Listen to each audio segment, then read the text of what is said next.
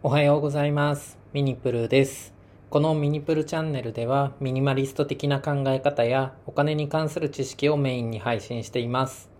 それ以外にも読書などから得た情報で皆さんのためになる内容についても配信していきますのでよろしくお願いします。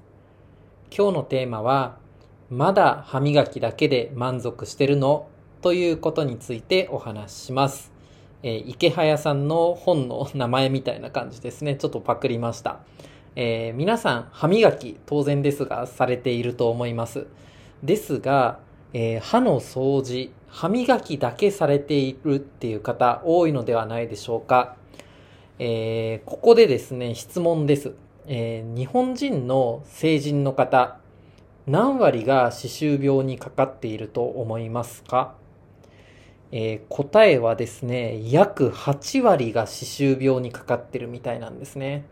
で、なんで歯磨きでを歯磨きっていうのは皆さんやってるはずなのに、こんなにも多くの人が歯周病にかかっているかと言いますと、おそらく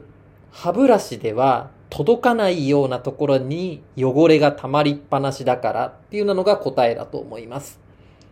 えー歯磨きだけではですね、えー歯茎の中に溜まった細菌ですね。歯と歯茎の間あたりですね。ここら辺は取ろうと思っても、なかなか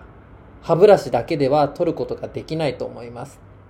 この歯茎の中に溜まった細菌のことを、ジンジバルプラークっていうみたいです。あとはですね、歯と歯の間の汚れですね。皆さん歯磨くときに歯の表面とか裏面っていうのは多分頑張って汚れを落としてると思うんですけど、歯と歯の間ってブラシ、歯ブラシのその毛先が奥まで届くかっていうと多分届いてないと思うんですよね。届いてたら裏側にブラシが貫通してると思うので、歯茎の間を通ってですね。ただそこまでいってるものではないので、やっぱりそこの汚れっていうのは取れてないはずなんです。じゃあ、この汚れどうするかと言いますと、結論は一つですね。フロスを使いましょうと。フロスってどういうものかっていうと、皆さん見たことあるのですと、多分なんかちっちゃいノコギリみたいな感じで、ノコギリの刃のところが糸になってて、キーキーキーキーやりながら汚れを落とすっていうのが多分皆さんが見たことあるようなフロスだと思います。で、こういったものを使えば、歯と歯茎の間とですとか、歯と歯の間の汚れもきれいに取れるということです。あとはですね、皆さんの中にも、えっ、と、ドルツっていう商品ですね。パナソニックかな？ジェットウォッシャードルツっていう商品があると思います。これを使ってる方もいるのではないでしょうか。僕もちょっと前まで使ってました。もう2年ぐらい使ってたと思います。これってどういったものかっていうと、これは糸でキッコーキッコーやるのではなく、機械の中にですね、水を入れて、水の、水圧、もう細かい水のがですね、バーって出るので、その水圧を使って、えっ、と、歯と歯の間の汚れとかを落とすっていうような機械です。これは多分一時期結構流行ったんじゃないですかね。使ってる方もいると思います。ただこれですね、えっ、と、水の水圧、強力な水圧で汚れを落とすので、水しぶきがすごいんですよ。僕は、あの、やってる時はお風呂の中で、えっ、と、お風呂に入ってる時に、えー使ってるんですけど、多分、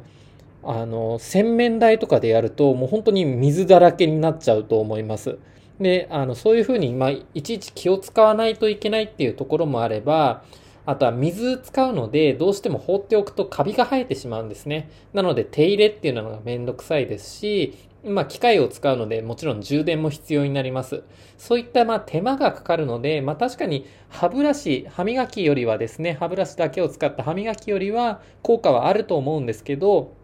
その分ちょっと手間がかかります。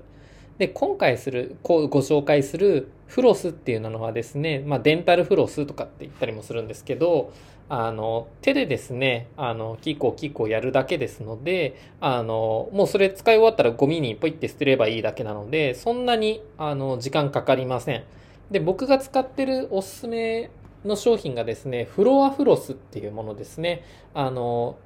概要欄に URL 貼っておくので、まあ、気になる方は見てもらいたいんですけど、もう本当に糸だけです。糸を、えっ、と、適当な長さに引っ張ってちぎってそれをですねあの両手の人差し指あ嘘です中指に、えー、と巻きつけて、えー、とそれでですね、まあ、指で手に取ってあのノコギリみたいな感じでキーコーキーコーやるっていうような形です。で、これ、あの、ちゃんと汚れが取れれば、あの、その糸にですね、汚れがついたりとか、糸の色がちょっと、あの、黄ば黄ばんだりっていうか、汚くなったりとか、あの、変な匂いがしたりとかっていう、ちょっと汚い話ですけど、します。まあ、その分ですね、ちゃんと効果が出てるんだなっていうのが、目で見てわかるので、あの、簡単に使えるので結構おすすめです。で、あの、これのいいところは、あの、もう本当に手間もかからないっていうのと、あの、何かやりながら、何かやりながらって言いますか、あの、耳で例えばイヤホンつけて、なんか音楽聴きながらとか、あと最近は、あの、オーディオブックって言って、本をですね、音声で聞けるようなサービスもありますので、そういったので情報をインプットしながらでも、あの、掃除ができます。